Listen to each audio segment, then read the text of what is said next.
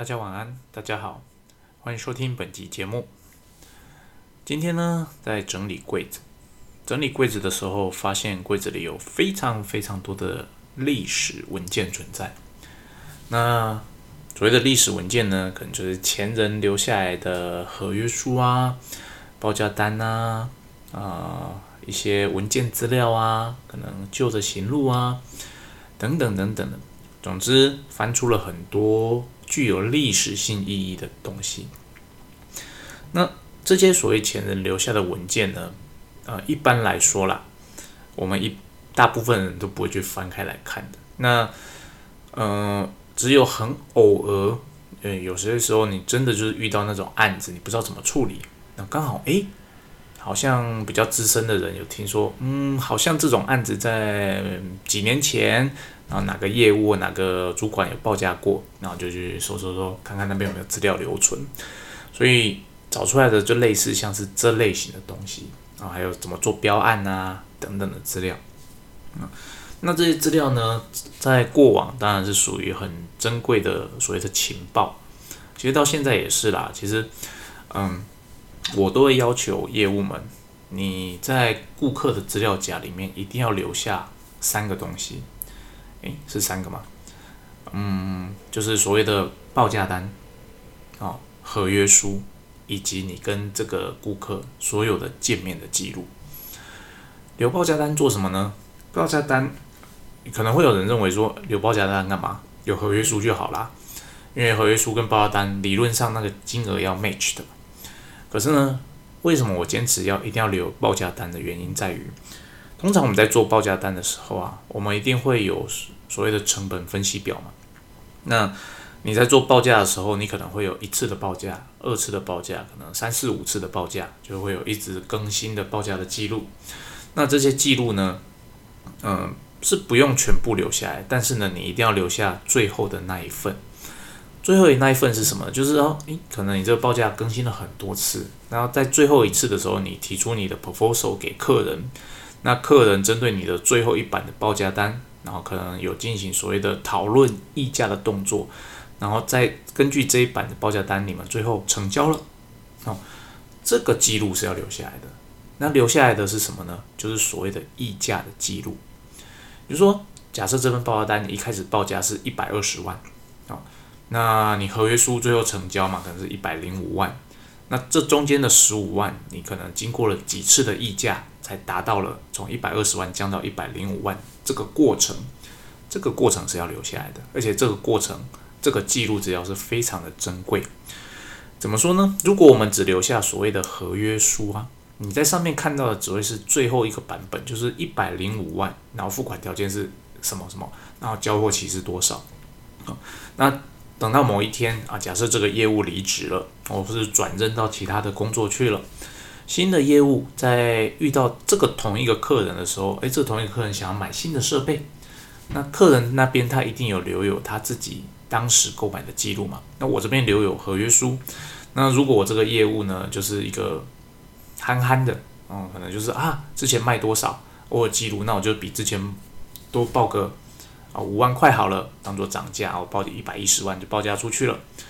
然后客人那边呢，诶，他上一次从一百二十万杀到。一百零五万，那你这次报一百一十万，他的目标价是多少呢？嗯，他目标价至少一定是一百零五嘛。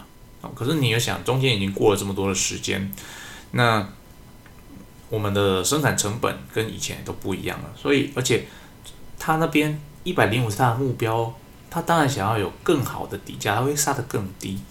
那结果你现在报价给他，诶，才一百一，你涨价好像只涨了一点点，对他来说。哦，他可能就会有一些所谓的想象的空间，那他可能有他的业绩存在，就是说他之前的业务啊，不，不好意思，他之前的采购可以一百二溢价到一百零五，溢了十五万。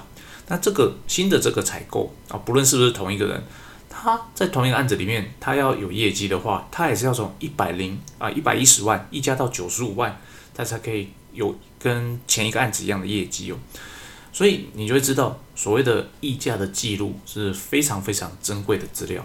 但就我所知，大部分公司并不会留下这样的记录哦。大大家只会留下所谓的最后一个版本的成交价是多少，以及合约的内容。那对我而言，我认为其实更重要的就是说，你到底是怎么跟对方的采购或对方老板谈谈出这个价格的？你是经过一次的议价，是经过两次的议价，还是基本上你只是去零头？那这个去零头中间的那个步骤是什么？其实这个才是我们需要传承下去的东西。也就是说，你这个才是真正的我在面对客户的时候，呃，我要怎么应对这个客户？我要怎么针对这个客户的询价来报价？真正要去考虑的东西。那第三个东西呢？除了报价单跟报价单、议价记录跟合约书之外，第三个要留存的东西就是所谓的拜访记录。啊。我相信大部分的公司都会要求，呃，业务出访要留所谓的，要写所谓的日报表。那日报表的部分就是说，哎，你今天去拜访了这个客户，你们为了什么？为了什么样的事情去拜访他呢？然后你们谈出了什么东西？有得到什么样的市场讯息？这样的记录，啊，我们统称为日报表。那日报表呢？呃，不要小看这个东西，啊，这个东西，嗯，它会变成一个你。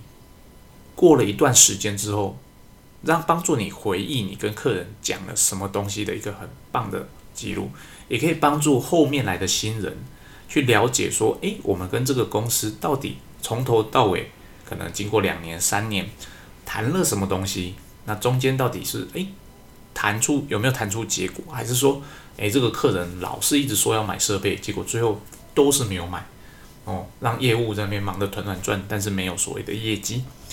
哦，所以日报表这个东西其实是非常的重要。那这个东西呢，呃，在我们做外销，其实也可以同样的利用。那外销的话，基本上不会像是日报表这样的形态，而是会是类似于拜访代理商的记录。也就是说，你每一次拜访代理商，或者你每一次跟代理商开会的那个记录啊。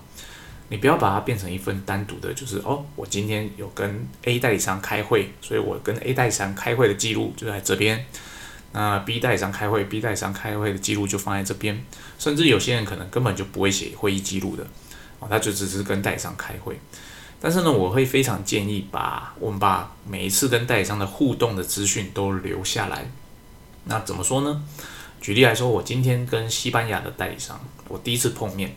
那或者是第一次联系，我把我知道他的资料留下来，然后过了一阵子之后，诶，我有可能有第二次的机会去拜访他，这一次谈的东西哦，再把它记录下来，然后再来可能之后还有诶视讯会议，我可能讨论某些案子，在这个视讯会议中我谈的东西，我会把它记录下来，整理整理之后啊，然后你要把它分类，分成所谓的私人的 information 以及公务的 information。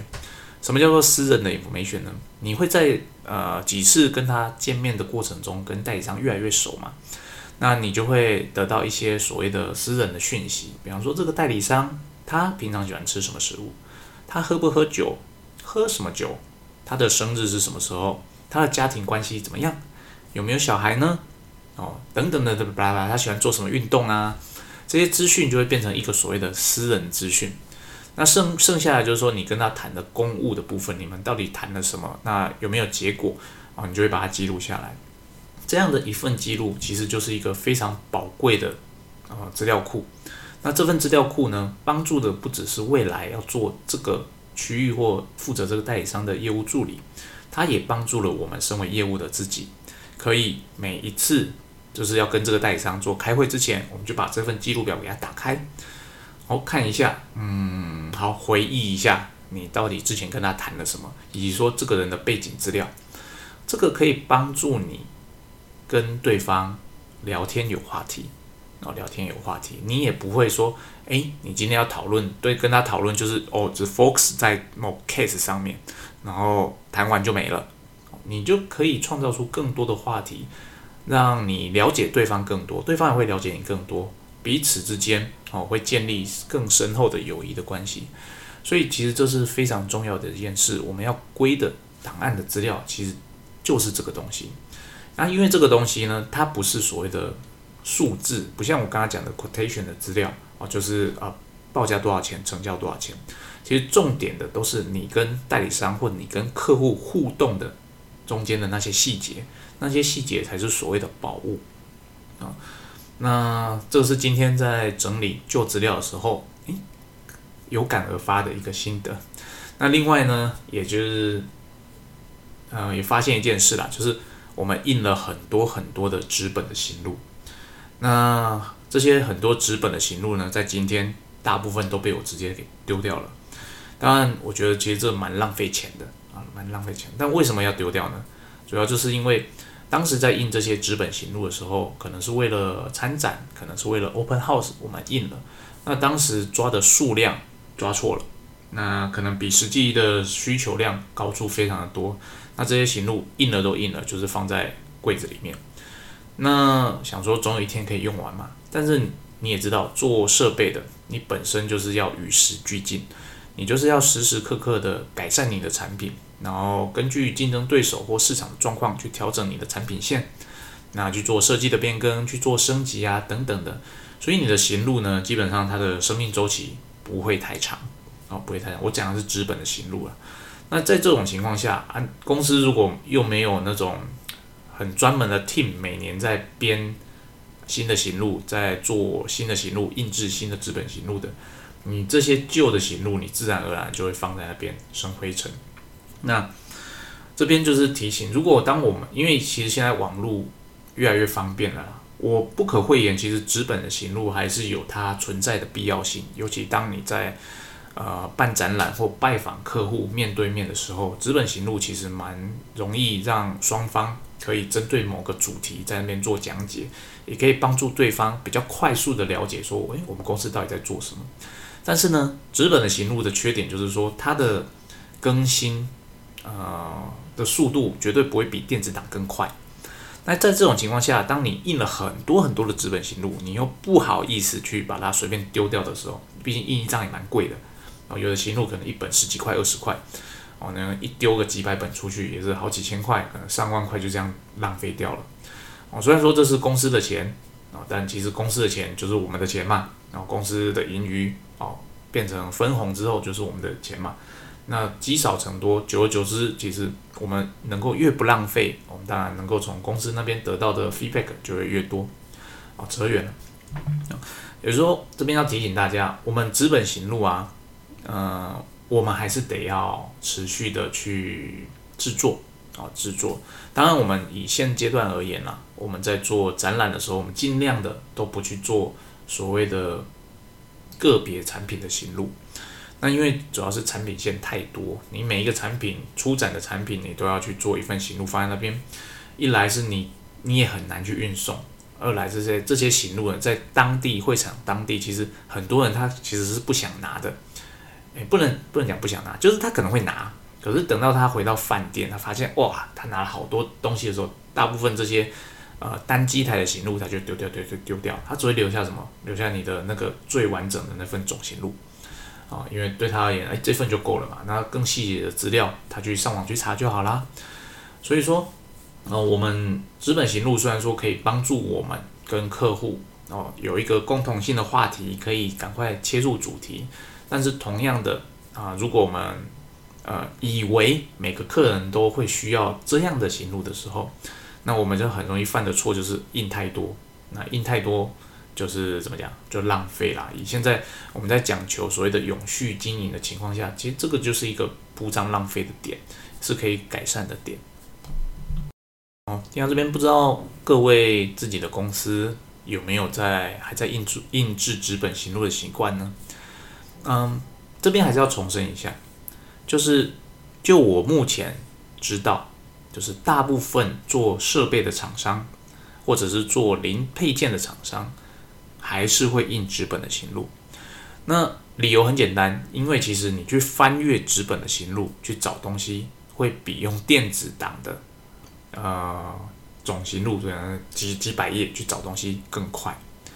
那怎么说呢？可能有人会觉得啊，不会啊，我就用搜寻的去找很快啊。可是你你要想过，就是纸本行路有个好处，就是说，诶，当你快速翻阅的时候，你会做 mark，那。等到某一天你需要东西的时候，你会从这个 mark 中间很快就找到你要的。但是你从电子行录的部分呢，你就还要记得说，诶，这个东西我好像在哪里看过，嗯，可能是这一本电子行录。那关键字到底是什么？你要那边花时间，花一些时间去重新换回你的记忆。那在这种情况下呢，就是其实就是一种时间的浪费。但是纸本行录它是一种呃材料以及空间的浪费，它是不同的浪费了。所以呃哪边好哪边不好，其实是见仁见智啊，见仁见智。那对我而言，我认为就是纸本行录目前还是有存在的必要，但是呢，它一定会逐渐逐渐的被所谓的呃云端的行录给取代，云端行录给取代。我们拭目以待啊！这一天我相信总会来临。未来大家看展可能都不会拿所谓的行路了，你就手机那边划一划哦，你可能靠近那边，自动就会跳出来说：“诶，这间公司这个摊位的在秀的是什么东西？”你甚至连扫 QR code 都不用扫了。那这些资料你就可以决定说你要不要 download 进你的手机里面，或 download 进你的 notebook 里面。那你可以回去就是再看。哦，我相信这样的时代。总有一天会来临，而且其实应该不会太久了，明白那今天节目就是分享分享到这边，那希望第一个主题跟大家分享的啊，对你们有所帮助。第二个主题就闲闲聊而已哦。那谢谢大家收听，拜拜。